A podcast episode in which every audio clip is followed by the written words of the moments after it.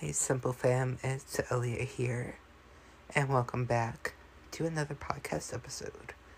Um, I have not recorded, I believe, since May. Um, this isn't going to be a normal uh, podcast episode um, because I'm not doing a life update. I just felt like I should talk about something. Um, that I recently did. And yeah. Um, so if you guys have been following my podcast and if you guys are also my closest friend or friends, I should say, um, you would know that I dated a guy in 2016 uh, when we first began dating, we knew each other for like briefly two two and a half three years before losing contact. Then we began dating when he began transitioning, and um, yeah, so we began dating, and he turned out to be the most abusive um, person I've ever dated, and I don't know. I went through a lot of hell for many years because of him. And so I um I basically wrote a book on everything that he did, um, everything that happened um, to the best of my ability and to the best of my recollection of what happened. Um, so basically, I'm going to talk about that.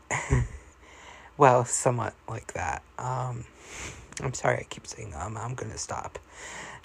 Anyways, I wrote a book because I wanted to spread awareness of the stuff that he did to me and also did to others. Many of his exes um, experienced the same thing, either to the exact amount or um, something similar to a degree. I broke off all ties with him in, I believe, 2019 or 2020. It was 2020. Yeah, it was the beginning of 2020, around March or April, I believe. I cut co- I cut off contact with him because of the fact that every time we reconnected, after we fought or had an argument, we would, well, he would do this thing where he would just flat out ignore me. He wouldn't be busy, he would just flat out ignore me and make me question, like, why is he doing this? Why is he ignoring me? Why is he doing this and that? And then he'd make me, you know, fall for him again, or he'd twist my mind to get getting me to believe that he actually loves me again and all this shit and then he would go with somebody else which he also did frequently when we were together. Um but yeah so after experiencing that for over like i think four four and a half years i was just i had enough of it and I said, Look, this is what you've been doing for the last four and a half years. I'm over it. You keep doing the same thing, so I'm just gonna block you and never talk to you again. And I have not talked to him since. I've looked at his profile a couple of times, um, either on different accounts or I unblocked him for a few minutes and then reblocked him. Um, but I haven't done that in a while and I'm not planning on to anymore. I also, yeah, I just cut off all contact because I was tired of going through the exact same thing because it was a constant cycle of him doing that, getting me to believe that he fell for me again, but then he went with somebody else, and then he ignored me because his partner is always more important than friends and family, and everything else in between. So, yeah. Anyways, uh, the main point of this episode is I did something recently that I actually am very proud of myself for doing. Um, his abuse has been affecting my life for over four and a half years, somewhat five, five years. And I was constantly thinking about it, especially in the early stages. I occasionally think about it now. Um, that's what triggered me to make this podcast episode. But, um, yeah, I occasionally think about it. I do suffer from chronic PTSD because of his abuse. So it's constantly in my head. Uh, sometimes on the back burner, sometimes right on the front burner. It depends on the day, really. Or if I see anything that triggers those memories. But, anyways, I basically what I did is I decided to delete the conversation of its entirety. I deleted all four and a half years of communication between my abuser and I.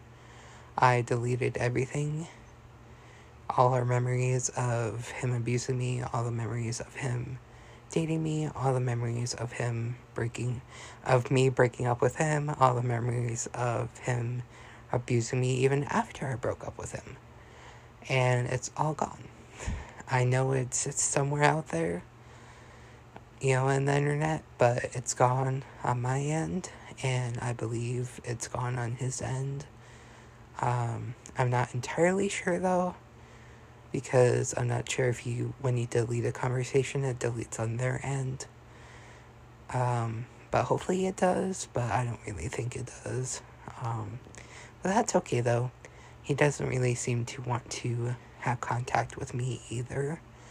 Because uh, he hasn't texted me in two years or tried to attempt to contact me. So I believe we've all moved on, and I'm happy that I've finally let go of this past. I held onto it for so fucking long.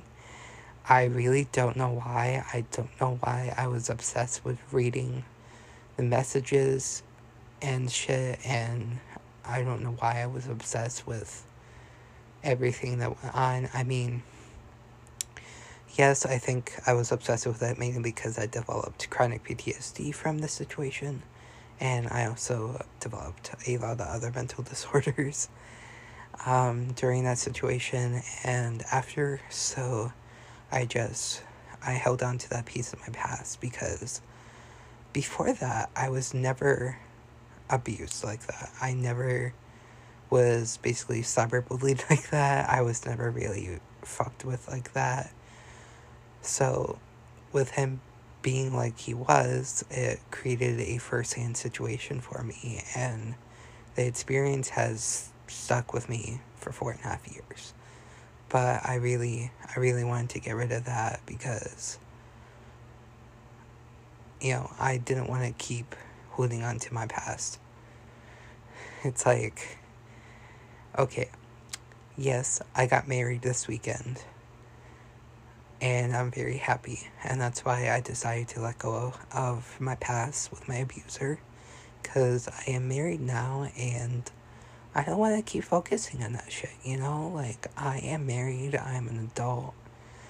You know, maybe someday I'll have my own place with my husband and it's like, I've moved on. And I hope he's moved on too. Which I think he has because he's engaged. But yeah, so I just feel like there's a need to move on and get over what happened. And yeah, I I feel really good about it. There was a gigantic weight lifted off my shoulders when I deleted the entire conversation and it just it feels awesome to not have that affecting me anymore and this will honestly be the last time you ever hear about my past with my abuser because I'm done talking about it. Why, yes, if it helps, I will mention it here and there to spread awareness that people can get emotionally and verbally abused. It's not only physical, it can be emotional, verbal, mental, you know? So, if it helped, I will spread awareness about it and share my past, but I'll not bring it up in random conversations or random podcast episodes. So, yeah. I just wanted to share that because I am happy that I did that. I really feel a gigantic weight lifted off my shoulders. And I'm really happy that I can finally move on and just forget about everything that happened. I'm still gonna keep the Google Docs in my account about the book that I wrote, um, just in case anyone wants to see it. But other than that, I'm officially over the situation, and now I'm gonna go and live my happily married life with my husband and move on. So, yeah. I hope you guys enjoyed this podcast episode. I know it was very short compared to my other ones, but I just felt the need to talk about everything. Um, I know it was just a random little ramble, but I just felt the need to share it. So, yeah. I hope you guys enjoyed. I hope you guys have a great day. You are loved, you are strong, and you're beautiful or handsome. Have a great have a great day, guys.